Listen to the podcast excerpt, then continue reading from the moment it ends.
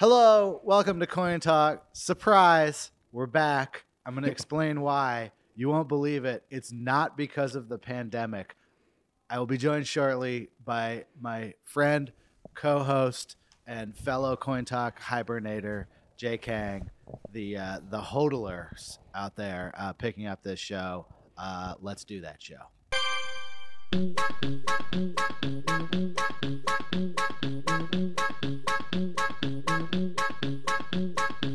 This episode of Coin Talk was taped Thursday, April 2nd at 9 p.m. Eastern Standard Time.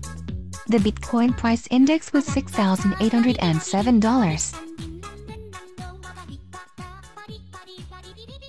Hello, Jay. Hey, what's up, man? It's been a long time, and uh, you know we don't have to dox ourselves during these difficult times, but neither of us are where we used to be. We're not on the same coasts anymore, even. Um, but you know, I feel like uh, not a not a uh, day has passed because we were we were we were exhibiting uh, bunker uh, tactics from the very beginning. I- I don't think we taped a show in person for about the last three months of the show, so we can just pick up right where we left off. yeah, I, I do. Uh, I, how is the crypto cave doing? Do you have any idea? Well, there was some more seasonal flooding in the crypto cave pre pre coronavirus, and some water poured down. Like you can you can't ima- imagine. Like it was just one stream of water that went directly on the modem and knocked out the internet in the crypto cave. So there was there was a dark few days of like wet, no internet crypto cave, and Yeah. then I um, and, and then I don't know what's happened. Honestly, I haven't been there. Uh, so I- Yeah, I mean, of know. all the things down there, right? Uh, given that some of them, I, I, we used to talk about this a lot when the show was going on, but you know, you have, you had a lot of keyboards down there that were difficult to find. Like, isn't Yes. a isn't a modem one of the things that is actually okay because it's pretty easy to it's pretty yeah, easy I to think replace. I think in the grand scheme of things, you know, you could say from a philosophic standpoint, whenever you lose your internet, it's not actually a big deal. Like, has it ever actually been a big deal that you like didn't have the internet for a day? well, but in I the mean, moment, I- like right now, absurd. yes. Uh, Basically, my panic attack during this uh, quarantine was the night when I lost the internet here. oh no, yeah, that just would be a nightmare for me. everything everything came crashing down so i guess what i'm saying is that people are emotional about the internet Yeah, I that is actually one of the I, I you know I'm sure as everybody else does right now, I chart out like things that could happen that are bad that are you know not not in terms of like uh, could be worse than what's actually going on, but things that would just be like I would be thrown in a total panic and the internet going down at our place is one of them because uh, I don't know who would come fix it. I would you know and I would feel totally uh, there is something comforting about sort of looking out and seeing terrible information as it goes by you know you feel more rooted in the world. I don't know if i could actually like get away from it you know? It's a little bit uh i don't know. Remember when like uh do you, do you I, I don't even remember how long this ago and and i do not mean to like even start to compare the severity but do you remember like when those days when crypto would crash like 70% and then just bounce all the way back up? Um, oh yeah and we would be like totally riveted to it. Yeah, it's uh, it's it's uh, I, I feel like the addiction to information during those types of times is is almost comforting, but obviously people would be better off if they didn't involve themselves with it. well i feel a little bit like our crypto journey which started i don't know what has got to be going on three years ago now Yeah, I think it's been kinda- kinda. it was kind of like a weird training for the absolute human and market volatility uh, that was going to happen. you know? yeah, yeah. Well, we were very, very, very, very, very well attuned with exponential growth charts uh, from looking at every single chart of how Bitcoin was going to go to ten million dollars per Bitcoin. Well, I Um, just think like you know the idea that like um, there's literally like the market going to zero is kind of like in play. You oh, know yeah, yeah. that like that like um, actually the whole system could collapse kind of thinking. Like, I mean, we'll get to this. Uh, there's no way we're going to get through uh, this uh, reunion show without revisiting uh, Bitcoin maximalist wasteland because it's in play now. Yeah. Uh, but um, I think like in an in an overall sense, just like the idea that uh, extremes can and will happen. Um, I guess I uh, Bitcoin was the first place I uh, experienced that like as a first person participant. Yeah, I agree. First of all, you know, going from making a lot of money to in a very short amount of time losing a ton of money. Like I had. Are we talking really about had- me or you now? both, both, both of us, both of us. Um, I made I made less and lost less, but it's still Yeah. you know it was still quite a swing. Uh, Your gains and your losses are nothing compared to me. That's true. Um, and uh, but that plus you know the constant doomer narrative that was going on by people who we would always laugh at, who I don't think they're validated now, but you know. When you hear enough people basically saying that the world is at some point going to end, that there at some point will be a world-changing event in our lifetimes, and that part of that bunker mentality is going to be owning a deflationary asset, um, you know, you at least are you at least get to understand how these guys talk. You know, you you start to think about those types of things, and I don't know. To their credit, wouldn't you say that as a whole, the Bitcoin community, maybe because of their, you know, I'm not saying because they're smart or because they're epidemiologists or anything, but mostly because they are attuned to exponential growth charts and because they're doomers in general, were pretty on top of this thing, or at least they they Well- at least had some sense of how bad it could get. That's the generous take. And I'm going to allow you that generous take. I'm going to give a counter take uh, because uh, the show works better when we do that. Um, you know, people like. Do you know, guy Jay? You're you're uh, you're a sports better. You have historically bet on sports. You're not, Yeah. probably not currently betting on sports No. unless it's like. Uh, aren't there like a few soccer leagues that are still playing that people Oh, are man. betting on? Well, okay, so Chinese basketball was gonna start. and they canceled it. You can bet on like Rocket League, you know, like esports, but I'm not. I'm not quite there. My fr- one of my buddies did it, and he said it was very unsatisfying, so I've stayed away. And Well, uh, yeah, but there no, isn't there's enough nothing to bet diverse- there isn't enough diversity of sports to do this now. But you know, there was a certain kind of sports betting guy who'd be like, hit a crazy, um, you know, par like nine way parlay Oh, yeah, yeah, last yeah, week, and you're yeah. like, how many of these parlays do you bet? And it's like this guy bets like thousands of different parlays. Yeah, You know, it's like Yeah. yeah, of course you hit a parlay. It's like there's a certain thread to the um, like guys who've called like 25 things in the last decade, and two of them were Bitcoin and the coronavirus. And it's like, ah, if you just got those two bets right, like you're doing quite well right now. I it know. might lead you to ignore your like two and 23 record, which in most walks of life just gets you wrecked as a No. person. But like the ideology of Bitcoin is kind of like you only had to be right once. Like you make the big, the, you take the big swings and you only had to be right basically on Bitcoin. Uh, that's, I think, as true as the other stuff that uh, you're describing, which is yes, it's a paranoid doomer uh, culture in which like uh, the idea of the world ending in a pandemic, like everyone's explored that in their mind. Uh, who's really into Bitcoin? Yeah, it's it a- the zero hedge effect, you know that that blog, and they got banned off Twitter.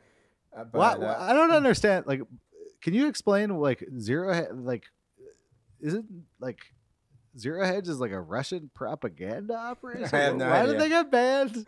I think they got banned from spreading coronavirus misinformation, actually. But um, I thought it was before coronavirus. no, I think it was early coronavirus. Don't we don't know, and uh, we don't have to look it up. They got banned, but you know they were they were they were influential just because they called the 2008 crash, right? Or they said they called it, and then Yes. they also I think were calling Bitcoin, and then they were definitely calling for the last five years that the entire stock market would crash. But yeah, it's that effect that you're talking about. When you say for five years that the stock market is going to crash, and then it eventually crashes after going straight up for five years, like, you know, you can say that you're right. but you're also wrong every single day for five years. Um, and of course, the stock market is eventually going to crash. Uh, yeah, those guys well, really missed out because, like, I feel like this was the time for them, you know, with the stock market going absolutely ape shit down, and uh, and a world pandemic going on. Like, this was the time for them. They're kicked off Twitter. Well, the the interesting thing about uh, calling this uh, would be, like, if if you could parlay those two bets, Bitcoin and coronavirus, I think most of the people who uh, called both of those things would have also called uh, Bitcoin uh, through the roof uh, during a uh, world economic collapse around a virus, right?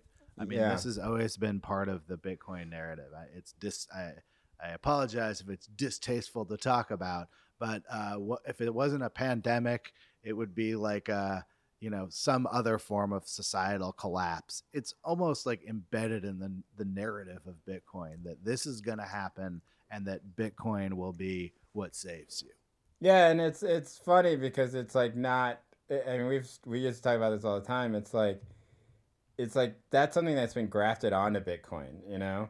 Because if you look at the satoshi white paper it's not like he's talking about end times you know? Yeah he's really yeah. just talking about he's just talking about ways to like not have to pay PayPal fees or something like that. you know, and that deeper narrative really got grafted onto Bitcoin. All this uh, sort of you know. Uh, people who only eat meat and the people who uh, the people who like think that uh, you know all governments are going to collapse because of globalism and and uh, and I don't know it's it's very strange because like we used to talk about this all the time like we would see minor you know I, not minor at the time but man now what feel like minor disruptions, let's say in like the Greek economy or the Zimbabwean economy, which at the time felt cataclysmic. And we would see locally like a surge in Bitcoin prices in those local markets, right? Yep. And uh, I don't know, have we seen any of that so far around Bitcoin? Well, I mean, um, this uh, tragic event coincides with other tragic events in Venezuela that I think had a pretty heavy uh, Bitcoin uh, component. Yeah. But um, that doesn't, you know, that predates what's happening now. I feel like what's happening now is kind of a great example of how um, the end of the world is not the end of the world exactly that you predicted. You know, I think people who are really heavy thinking that people would need Bitcoin now basically were people who believed that authoritarian governments, government crackdowns, you know, martial law, uh, people fleeing countries would would be what the end of the world looked like, and the uh, enemy, which is not really like an enemy here, it's a uh, you know a, a, virus, a piece of code that that replicates itself, is not really like based on national borders, and there's not really a uh, capital flight um, issue associated with it. Uh, yeah. People literally can't go anywhere. There's no chance that you need to take your money to some other country right no you, you also you also can't spend your money you know? Yeah and you, you can't there's nothing to buy. Like there's basically nothing to buy and there's really nothing to buy with bitcoin right now oh my I god mean, yeah. Can you buy a sandwich with bitcoin during the pandemic? Yeah no it's uh and I don't know. I think even like the sort of leisurely fun things that people were doing with Bitcoin, like gambling on sports, for example, you know, like that's all gone as well. And I don't know. Maybe people are sending money across borders. I assume they are. You know. Yeah, but, I would think uh, that there's probably like a lot of like you know uh, remittance traffic right now, like style, like people trying. But but then again, like I also think people are like, I'm potentially hunkered wherever I am for the long haul here. This is when I stop like sending money. This is yeah. like when everyone has to survive, basically. Or it's like I'm not gonna risk this, you know, typing in like the wrong but the wrong number, fat fingering this thing, and I just will pay the Western Union fee. You know, like it's not a time when people are gonna be really that open to risk for very obvious reasons, but. I don't know. I, I, I gotta say that I am somewhat surprised that things didn't you know that there hasn't been a surge because I felt that you know like given what's happening, I, are you aware of what's happening like with like U.S. Treasury uh, notes and things like that where like there's like some sort of large bets going on in international markets. Now this is all like very you know half reported stuff, but there seems to be some people betting that you know the U.S. inflation is going to get really bad because we're going to need several rounds of like printing trillions of dollars, which Sure. you know doesn't really matter. You know, like Sure. I've seen the memes. I've seen the memes. yeah, yeah. Money for to go. I'm familiar with what you're talking about insofar as I have seen the meme. yeah, like my by what- really what I meant by uh, has not really been reported out is that I've also seen the memes. it might, it very well might have been reported out in many places that I didn't look, just because I. if you're stopped- asking, I have I seen multiple incarnations of that meme? Yes, yes, I have. Yeah. I've seen several. Um, so Yeah, our, sure. Our, uh, I was somewhat surprised that you know, like some wealthy people who have a lot of money to throw around wouldn't have just taken like a directional bet on this thing, you know, and just been like, well, you know, like who knows what's happening in China right now, you know, um, who knows what's happening in? Well, I guess we do know what's happening in Korea, but like. Uh, you know, like maybe there are there. I just thought that there would be a like a population, just as there are populations of wealthy people who build bunkers in New Zealand, that there would be populations of wealthy people who would uh, sink a lot of money into this. And given the low volume over the past, however many, I don't know, almost like a year now, right? That that would have some effect on the market, but um, it didn't really, right? Like it, it just seems to have sort of died that violent death it died like about a month ago and then kind of slowly floated back up Yeah, I mean, all things like said, like you know, Bitcoin was. Well, first of all, I want to say, as I said in the introduction, this is not the pandemic episode of Coin Talk. This is the over ten thousand episode that we promised. I don't know how long ago that was. It was like two Yeah, months ago. yeah. Bitcoin went above ten thousand. It took Jay till now to get a microphone, and we just happened to now be in. But we're actually celebrating ten thousand, and Yeah. Bitcoin did go down to I think really got pretty down down near the Kang line down there. yeah it was like 4500 or something Yeah, and so now we're back up to seven thousand. I don't know if you had told me like Bitcoin was trading in the like eight thousands, and uh, there's a global financial collapse and it's gonna pop down to seven thousand, I would be like, sounds good. Sounds seems Yeah. like it's doing okay. No, you know? actually, I think you're right. I think you're right. I think that it does reflect some of that, right? Okay, well, just personally, then I wanted to ask you, like, Yep. do you, uh, let's say that we had no history of being burned by Bitcoin at all, right? But we knew Yeah. what we knew about Bitcoin, which I would say is, you know, not not like an Not insane much. amount, but we do know more than like your average person, and we believe in it more than your average skeptic. Like, it, if you had, uh, you know, money and you needed to divide it up in some sort of way, and you felt, you know, rightfully right now that the world is extremely unstable and scary, like, would you put it in a Bitcoin? I would put like a small, um, you know, a gentleman's wager into Bitcoin. I would not go in probably heavy. I mean, I was buying little bits, uh, you know, around the 5,000 range. Um, I kind of think at this point that um, effective like Bitcoin investing basically is to just ignore everything and uh, uh, don't buy Bitcoin over 10,000. Do buy Bitcoin under 5,000. That's my pro tip. Um, buy it low, don't buy it high.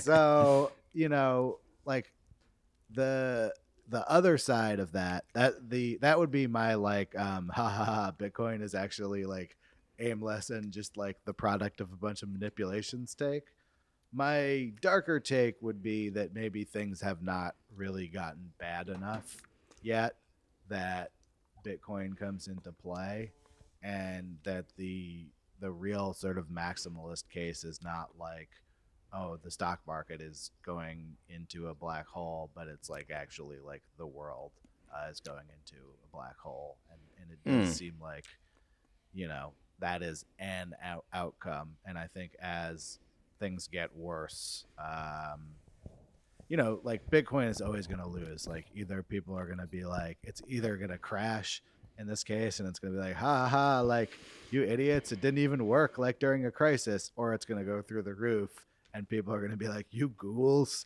like cheering at the destruction of the world. yeah, So, yeah. well, this um, was our you know. this is our whole debate, which I think we were on the same side of, which was like, is it okay to profit off the destruction of the world? And I think back then it was so abstract, you know, it was like an idea, and that it was a little easier to weigh. And now it just seems like, yeah, we probably shouldn't do that, you know. But um, I mean, yeah. look, I don't know. I like I don't even know how you do if you want to. I'm sure there's like a lot of like disaster capitalism. But if you'd asked me, well, you're like, Aaron, if you wanted to profiteer off the end of the world, I would have said like, oh, Bitcoin. And it's like, eh, okay, I don't think like certainly when Bitcoin was crashing with the stock market, I was not uh like sure there was a floor at 4500 you know i was kind of like hmm maybe we don't need bitcoin anymore like maybe everyone's just gonna like go to the money to live on that you can buy the last few groceries with Yeah, you know? I'm I'm unsure that there's a floor to the economy still, you know. Um, yeah Maybe there is a floor of Bitcoin just because people are not going to be offloading it in the same way that they'll be offloading like their 401ks and their savings and you know to try and survive over the next couple of months, but uh yeah, I don't know. I think I would be more afraid of the floorlessness of the economy right now than um the floor of Bitcoin um just cuz it's i mean when i th- when i think of my own instincts it's to hoard us dollars right now and i think a lot of people who are you know thinking just about like keeping their family safe uh, I would think you would want as much uh, like cash and like withdrawable, like literal money you can spend as possible. this is not investment advice. by the way. I mean, I guess what I think you'd want is a coin talk stamped gold bar. Gonna- yeah. Oh my god. Yeah. I I Yeah. uh well, um gold's doing well. yeah, no, I mean gold the gold bugs are are loving it right now. Um all right, so Joe Joe Weisenthal, do you want to talk about him? Do you want to talk about what he wrote Yeah, well, I think that newsletter? Okay. actually sort of dovetails. Yeah. I mean, um, uh, it's funny. Joe is still like managing to like troll the Bitcoin community even during like a like a world uh, like catastrophe, and uh, I enjoyed it. Though I don't really agree with his take. Uh, his take was basically that if you look at like proof of work, uh, how Bitcoin is mined, and you compare it to the production of gold uh, like also a literal mining process. Like you have to expend energy and resources to uh, make new gold. Basically, the as, as I understood it, the gold production has struggled to keep up. Rich people who want to buy gold are actually having trouble finding literal physical gold to buy. And uh, Bitcoin, it's very easy to go buy it on uh, Brian Star- Armstrong's own Coinbase. Mhm. and um, that makes um, gold the better asset right now because it's harder to get and like there's like a line of people waiting to get it. And that It- proof of work is therefore like a, a more um, uh, historically notable uh, form of proof of work And it shows that there is an actual scarcity that people are trying to clamor for. that as was the I opposed- for yeah, scarcity as opposed to like a infinitely divisible asset that you can buy Right. like an infinitely small amount of. Um, yeah, I mean, I I don't I don't think that Joe is necessarily wrong in general, but I don't know. I think I agree with you in that I don't know what the actual effect of what he's saying is. You know, like I'm not sure if when people are evaluating assets, they think uh, or if they would even be aware of how hard people were trying to find gold right now. I mean, is it is it really that hard? Can't they just buy ETFs like the gold ETF or something? Like, well no but like thing? I, I think that's a, a fundamental difference perhaps between i mean look you can buy an, a bitcoin etf also but like Yeah. the whole promise of bitcoin is like um, you know when the man comes in the black helicopters you've got like your uh, secret keys memorized you know as you tun- tunnel Yeah. into uh, the utopia uh, utopian uh, bitcoin oil rig island right yeah, so I think gold bugging is similar. When people buy gold in a time like this, they're not gambling on the future of gold. They are looking to get some gold. yeah, no, like, that's that true. bury in their backyard. I mean, I think that's kind of where people are going with this.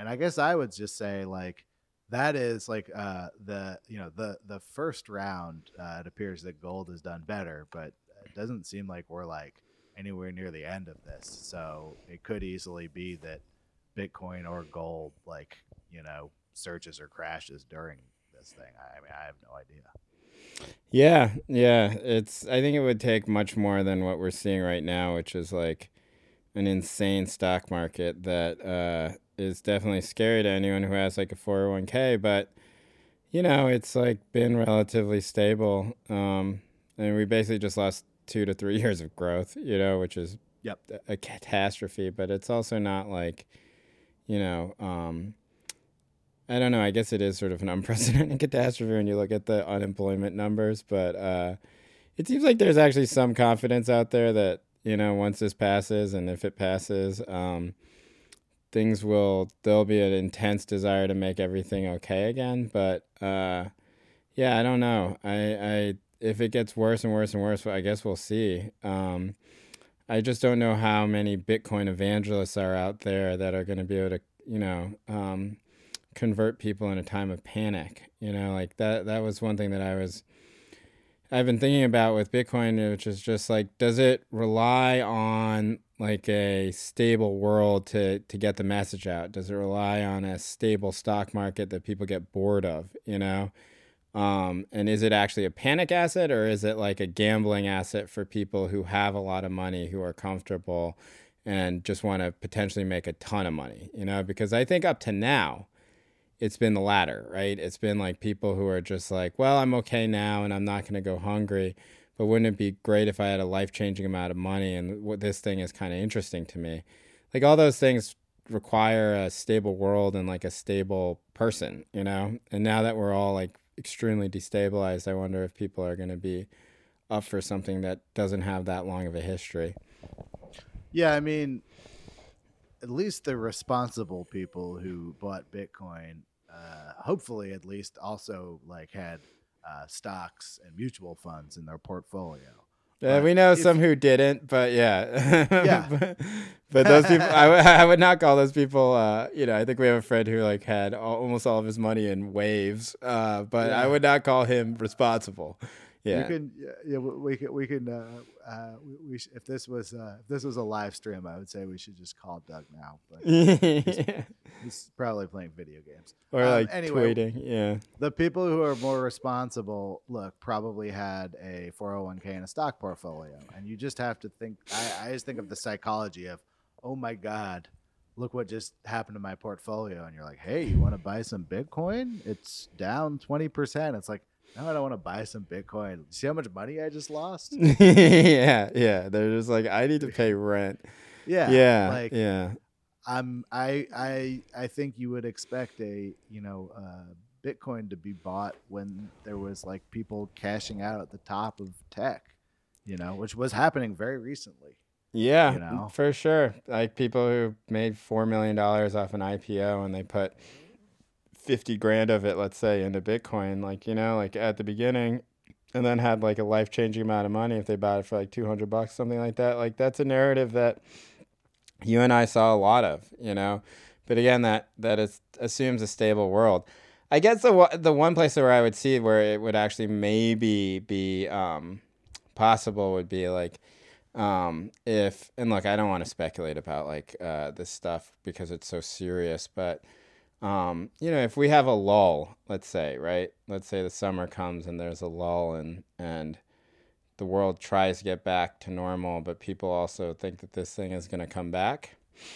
That might be a time when you see people not just investing in Bitcoin, but really just sort of like trying to make themselves disaster proof, you know, and maybe maybe cryptocurrency is a is a form of that just because it is it doesn't rely on on borders. You know, it doesn't rely on yeah. nationalities. And you know, I I know I don't know. I mean, I just know a lot of people who are questioning whether or not they even want to stay in this country. You know, like after this, because of the response. And um, perhaps for some of those people, having that asset would be would be interesting. Yeah, I mean, I definitely think well, first of all, I'm like, you know, I, I'm I'm not living in the same same place I was, and I uh, Yeah, me neither. I think when this is over, I'll probably buy a generator, and uh, I might buy like a you know like a big like a lumberjack axe, you know, and it's not so much that I sort of expect people to want to like put their life savings into Bitcoin. It might be more like you might want to keep like ten thousand dollars worth of Bitcoin if you can, like for a rainy day, you know, Yeah. like um, like it might not be that you are thinking, oh, I'm gonna like shift to a Bitcoin economy. It might be like your kind of escape hatch, and like I would think that a lot of people are thinking, even if this isn't the end of the world right now, I might experience something like this or worse again in my lifetime. Yeah, it's well, I think about that with the climate crisis stuff, you know. Sure. which uh, I look. I'm not a climate denialist in any sort of way, but there's two ways to think to read climate disaster stuff. Lines you don't want to hear in a podcast. I'm not a climate denialist. um, no, no, but you know, there's there's a type of person who reads that stuff and takes it super seriously and begins prepping, you know, and then there's a type of person who reads it and thinks it's all bullshit and that everyone's lying to them, which I'm neither of those, you know. And then there's Yeah. a type of person who reads it and says, "Huh, you know, this is probably right," and I'm just not going to think about it, you know. Um, and I think that the majority of people who are like you or me are probably in that in that boat, you know, where it's like, well, I'll make Yeah. marginal ch- changes to my life, and I'm not going to do things that actively harm the situation, but um, I'm not going to go grow like a, you know, like a, ref- a replenishing garden in like the in the middle of New Hampshire to wait out like the climate disaster. Just this a Um, weed garden? no, actually, one of my friends has a has this amazing uh, property up in New Hampshire, and I don't even know if he's there right now, but you know, it's kind of like a prepper property where he Yeah. has like this amazing uh, vegetable garden. That's not, I mean, garden is a very under is an understatement, but you know, like he could feed himself and several other families off of this thing Yeah. for like in it, like in perpetuity. Um, you, uh, yeah.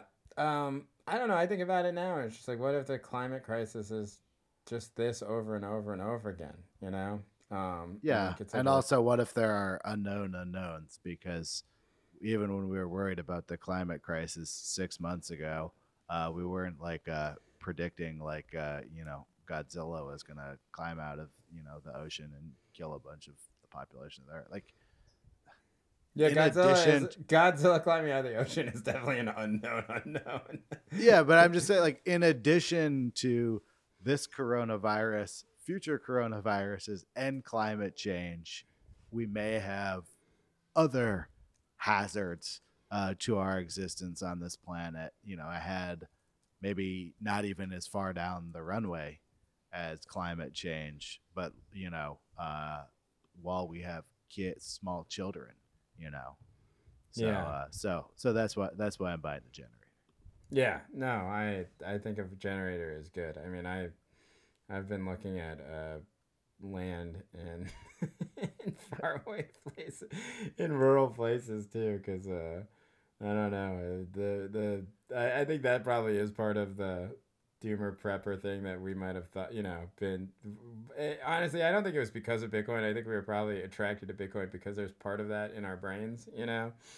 But uh yeah it's uh I, I don't know. Buying bitcoin though i will say is not in my future. Like i will not i don't know if i will be if i will use that as my you know if i have a shopping list of things that i want to get done during a lull period before like you know we go back into lockdown or whatever. Buying bitcoin is not one of them. Um, and i don't know why. I don't know why but it's uh it's uh it's not something that is that i i, I think i'm with you. I just kind of want as much like atmable money as possible. All right. I have a uh i have a um i have a question for you like which Sure. is one of the things that's happening in the world that is concerning as post you know in addition to everything else is that it seems like it's going to be very difficult to have an election you know and obviously for every single reason in the world this election is going to be extremely important and they're already canceling primaries they've uh, delayed the convention and uh, it And this seems- must be happening internationally. Like there must be all sorts of elections that are getting disrupted. Yeah, right? yeah. I, I mean, it's it's a very good time for strongmen, honestly. But like, I was thinking about it in terms of like, well, how do you have a online, you know, how do you have like an online election, basically? Like, how do you make it so that it's not just mailers, which is difficult, you know? How do you make it so that you can have like a fair election that is a that people can vet, that people can sort of have trust in? And I thought that maybe this is the only good application of blockchain technology that I had thought about, you know, because there is a way that, like, it does sort of prove uniqueness, you know? If everybody does have uh, the access to it, if, if there are tons of nodes, you know, and all those nodes are run through reputable places in a I'm just gonna need you guys way. to download MetaMask. It's a browser extension. Then you're gonna need to sync the Ethereum chain, Yeah. not the whole chain. Just you're gonna need to go through a provider who'll sync the chain for you. all all all super delegates are gonna have to download MetaMask and There's a diff- there's actually a different network for super delegates. They are not on the Ethereum platform. You're gonna need a different coin to operate on the super delegates. yeah, exactly. We, uh, we have a intra-layer coin right now that we're, that we're if you'd like to buy as much of this as possible. But uh, what do you think? What do you think about like a blockchain election? I think this is, uh, in the entire history of the show, your worst idea. is it is it worse than not having an election? O- of all your ideas that you've espoused on this show, none of them I think could destroy America as quickly as this idea could. We've kind of hit like rock bottom with elections where it's like anything that could go wrong will go wrong, as evidenced by the Iowa primary. yeah. And, uh, you know, we uh, failed to pull off, um, you know, the basic updating of a spreadsheet across poll locations, basically Mhm. using a custom website. That's a like 1997 technology. I feel like going to the blockchain would be like attempting a 2027 technology right now. Like we've tried, me and you tried to do many things with the blockchain on yeah, the show, failed. And it never worked even once for no, us. yeah, People we're like who oh for doing a show fourteen. about it it would it would fail so spectacularly. I think it could destabilize the entire continent. Okay, well, what if uh, uh, let's then not let's not say let's not say this election. Let's say in like three elections. Like, isn't that the way to do it though? Like, I mean, What what does the blockchain sort of accomplish in an election capacity? It Well, proves unique transparency. identity. Yeah, yeah, yeah. Yeah, yeah, but that You- means that every person has to get like a an ID an ID on the blockchain. It's like um, just when you get the like finally get the right hologram ID that you can travel internationally with, it's like, sorry, man, uh, you do not uh, have like uh, the Ethereum uh, address uh, registered in order to interact with this. Oh, yeah, like, that's a good It would have to be a whole nother like layer on. I mean, I do sort of agree with you that like the the blockchain might eventually become part of authoritarian governments.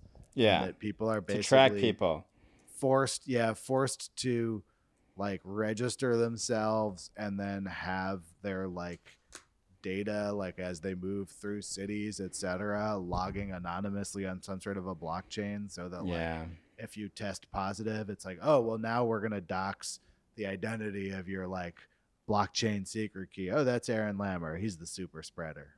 yeah, yeah. Just uh, this is simply an anecdote. This is, uh, you can't get out of quarantine. Um, uh, but you know, they're already doing stuff that's not that different than that in China.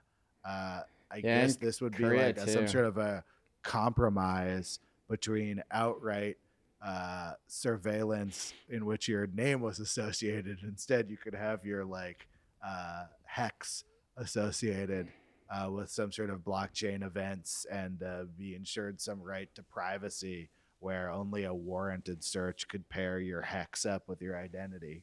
Yeah, they I they, they are anyone to do tracking people, and you could also just do it through people's phones, obviously, at this point. So maybe Yeah. you don't even. Need Or you that. can um, get them to download Clash of Clans. That's another way to do stuff.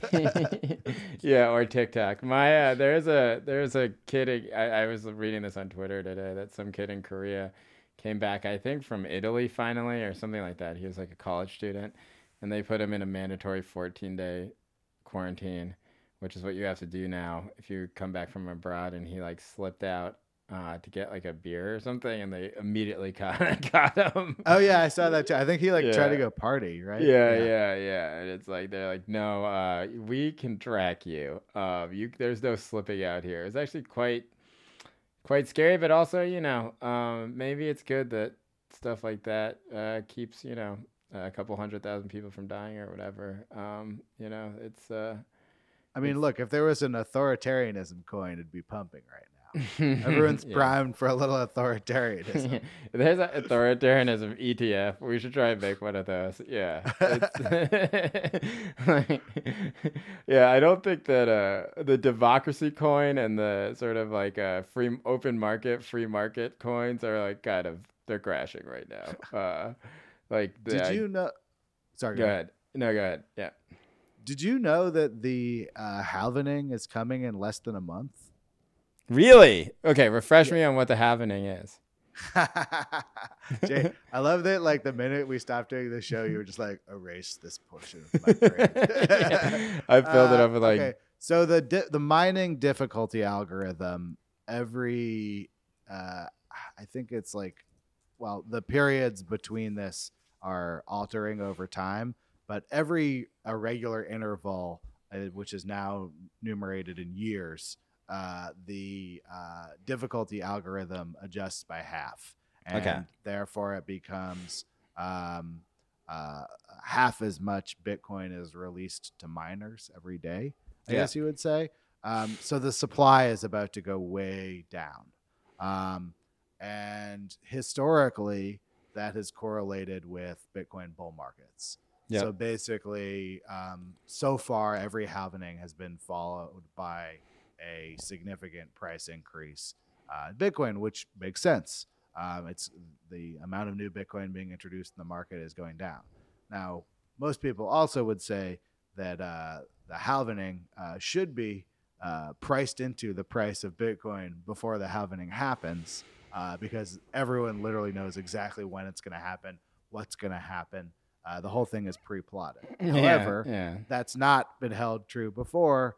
Uh, in fact, people have actually started uh, buying up Bitcoin at higher and higher prices after it. Oh yeah. this yeah, yeah. time, we are about to test that. Uh, this would be probably the toughest uh, situation other than the happening happening uh, so far. I mean, I don't think those previous times where it's rallied. I could be wrong. They may have been uh, following, you know, a really bad period for Bitcoin, but uh, this is a pretty trying period, and it just to me seems like people are not particularly talking about it. People are actually talking about it more like when we were doing the last few shows than people are talking about it now. Eh, eh, Why would they not be concerned about it? Or why would they not be into it? Is it just they're distracted? Oh, I, I, I just think that the that there's only one story right now. yeah, that is true. and that and that even the people who are, you know, nine percent crypto news cycle, um, some of that attention has to be on like staying alive, um, and so it's kind of creeping up without much fanfare. Yeah, yeah, no, that's true. I mean, the only news cycle that seems to go on independent of uh, coronavirus right now is like the NFL free agent market, which is just just keeps going. It's amazing. I like read a Bill Barnwell article every three days about like an offensive lineman that like the Jets are looking at. You know, it's actually I, I don't know. I wonder if like the government did some sort of deal with the NFL and said like, you know, look, we need something, you know, because uh, we can't play NBA, we can't play baseball, and so like the only thing we can do is like microtransactions to give something to distract the population or something like that. But uh, yeah, everything else is done. I don't know what else is in the news. It's like economic collapse and and pandemic and and uh, Tom Brady going to the Bucs. I Uh, want to run one thing by you that I've been thinking about. yep. um, before we get out of here. Um, I think I always thought that if Bitcoin really succeeded, Bitcoin would like usher in the new future. It would be like the catalyst of some changed world. Yeah. And it feels now like we're actually going to enter into a changed world. And quite obviously, Bitcoin has almost nothing to do with that. Yeah. And it sort of made me think of whether Bitcoin would be better thought of as I guess a safeguard or um, something that might be useful in some version of the future in which things are probably pretty bad. Mhm. Um, but the concerns of Bitcoin were so closely mapped to general libertarian, um, you know, cypherpunk concerns. Um, governments are going to uh, come to get you. They're going to take your money. They're going to restrict your feed- freedoms by controlling your money. That it imagines this very specific future, a future we call the Bitcoin maximalist wasteland. You know, where um, uh, it, it's an all it's an all beef uh, uh, diet and a lot of murder. You know, yeah. and now we find ourselves in this equally perilous but quite different uh, future. And it turns out most of the things that were unique about Bitcoin sort of relate to government and also to money printing, which I guess is like a issue right now. Yeah. But I wonder if like the the two fictional universes just aren't quite like gelling that much. Like where we actually find ourselves, unsurprisingly, is not where people predicted things would go. People did predict that something terrible would happen. They just didn't predict this terrible thing. And yes, some people sort of predicted this, but I think uh, that was mostly people in like you know the last few months. I didn't Yeah. really hear that many. I mean, there's I mean there's I guess pandemic, uh, you know, uh, criers of alarm out there, but um, Pandemic. I don't know. What do you think about yeah. that? Yeah. Uh, well, I. It's like one of these things where you're just like, what I tr- I try to think about it, it's like, all right, well, what in what world were we all gonna slow bleed this thing? You know, like what world changing event? You know, whether it was like, um, and which one would would actually affect the entire world? You know, where basically the entire world is just sitting at home and watching things progressively get worse. And that I think actually does two things. The first is that uh, it's horrible and you know people are being traumatized, but it also is like it might not be the same type of panic that happens. Like let's say if like you know there's another 9/11 or a huge terrorist attack or something like that, you know. Um, and the panic might be different. You know, I think people are completely panicked right now, but I don't know if they're making like massive, massive life decisions based off this economically. And the only reason why we're asking economically is just because like that's where Bitcoin would come in. You know, um, are people uh, are people like selling off every single you know security that they own? Are they emptying their four hundred one k right now? I don't think they are. You know. No, not yet. Um, and uh, I think that maybe once that starts happening, that's when we'll know what type of panic this is.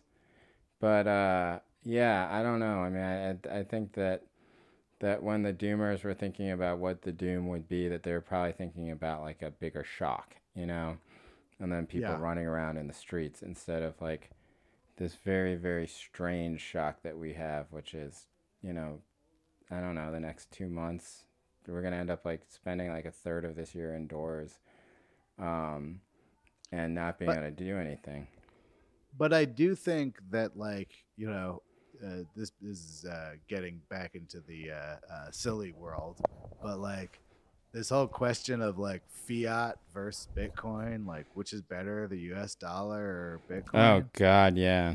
I'm like, I'm like, nope. I would like a bunch of money buried in my backyard. Thank you. Like, um, and it's funny because it's like this should be the time where we could m- make the best argument against the U.S. dollar. We're about to print more of them than have ever been printed. We're basically just handing them out to companies yeah. you know and it's like even with that even in like the most you know money printer go burr uh possible environment ah, still kind of like if I had to just like throw all of my assets into one thing right now, I would definitely just throw it into US dollars. Yeah, well, also it's like a like can you imagine how bad this would be if it wasn't a fiat-based currency? You know, like how much worse the economic shock would be to everybody. Um, even though like you know, like like the the other argument is that look, the government could have printed a trillion dollars, you know, froze all rent and you know given everyone free health care for the next three months, but they didn't, you know, and that's a big Yeah. argument against fiat currency. But the point is, like, they could have done that, you know. And in Yes. a deflationary currency, there's no way they could have done that, you know. Like, it would just be that, like, uh, basically, the Winklevi and Saifedean Ammous would, like, basically own the world, you know. And Yeah. that that is a terrible outcome, you know. That would lead to mass death, um, not through the the the pandemic, but through you know, like complete unmitigated economic disaster that nobody could do anything about because you can't make those guys do anything they don't want to do. You know, you can't even rob them because they have all that stuff under under a private key. Um, you just have to beg them to re- try and redistribute it somewhat. And um, I don't know. This has been a pretty, you know, it's been a a very somber and horrible lesson on some of the corruption that's going on in our democracy. But uh, you know, like the fact that there is a world in which, um, you know, an endlessly printable fiat currency could have helped people is probably better than the world in which like there's almost no chance that that everyone doesn't go immediately bankrupt in a deflationary currency. Yeah, I mean, we're living in a managed economy now, and all indications are that that economy is going to be managed in a manner that benefits large publicly traded American companies. And uh, I think if you're just reading the tea leaves there, that's probably good for like the value of like your, you know, $10,000 buried in your backyard. What that means for like the value of Bitcoin, eh, probably not very much. Like probably like Bitcoin is kind of just like off on the sides right now. It's just not like there's not any real reason that uh, people would focus on it. I don't. Think. No, I hope not- I hope not. Yeah. Um, Um, Jay, this has been uh, very fun. Uh, should we just do this occasionally during uh, during this pandemic if we get the uh, the urge to? Yeah, we don't even have to talk about Bitcoin, but yeah, I mean, I wanted to thank the uh, people who have asked me persistently, and you as well. I think on Twitter when uh, the show's coming back. Uh, I didn't realize we had such dedicated fans. And, no, yeah. it's it's beautiful. And if anyone's hearing this, it means that that person kept subscribing to Coin Talk and their podcast app. yeah, uh, even while we didn't publish. So you are truly a hodler. We appreciate it. Um, send us, um, you know, just find us on Twitter. Send send Coin Talk a message on, on Twitter and just follow us there, and we'll let you know if we ever uh, if we ever do it again. I mean, uh, Bitcoin probably hit ten thousand again. You know, yeah, we'll have some yeah, opportunity. Uh, Yeah. Jay, one last question. yes. Uh, tell me about uh, what's been uh, occupying your Nintendo Switch time. Oh man, uh, I got um. Well, I play Mario uh, with my kid. Um, she's able to like basically run around and jump, and that's about it. But not in any sort of productive way. You know, she mostly just wants to change clothes in the ship. You know. Uh, she, I play. Uh, I've downloaded Smash Brothers, but I don't. I don't. I don't know. I'm not into it. And uh, I play. I have Mario Tennis, which I downloaded too, uh, to play uh, my friend Pablo. But I, you know, we played the other night and he won five times in a row, and I was like, I have to practice, but I haven't really been able to practice. Um, what else do I have? Uh, let's see. Um, yeah, that's it so far. I tried downloading uh, that the NBA 2K game, but I uh, don't have enough space on my Switch, so I just wasted. Excuse me, wrong pipe. I just wasted the uh, sixty dollars. How about you? What are you playing on there? Uh, I'm pretty much just playing Fortnite squads. Uh, I've got like a pretty good four man crew going nightly. Oh, Uh, nice. I, you know, I suffer from being pretty bad at video games. Yeah, me too. uh, I'm not good. kind of shamefully bad, honestly. You know, uh, and it's funny because I sort of have the urge to like Twitch live stream or something like that. It looks fun to me, Yeah. and I actually know the part where, um, you know, you entertain someone for an hour Yeah, by yeah, yeah, talking. Uh, the only problem is I'm ass terrible at video games. I know, and I- I'm not I- even like like I'm not even good enough that it's a joke. You know. I tried doing it a couple times playing Teamfight Ta- Tactics, which is not like a game where you need to be uh partic- It's like a it's just a grind game, like a grind strategy game, and so as long as you you you, you spend like an hour reading on the internet and you'll be okay. But like uh um I was bad enough where it was like I would have like nine people watching me and seven of them would be like, uh, "You're terrible," and then I can handle it, you know. Because part of me I was just like, "Well, who cares if I'm terrible? That's not the point of this," you know. But then I was just like, "This is so humiliating. I'm second guessing every decision that I make, and then these people are laughing at me." Um, Well, I just don't want people to see the way that I actually play Fortnite, which is often to just sort of hide. Oh no, yeah, you are, can't like, do that. You can't. And then I'll that. wait till someone takes some damage and then try and like. Uh, Oh, you try and vulture the kill. Yeah.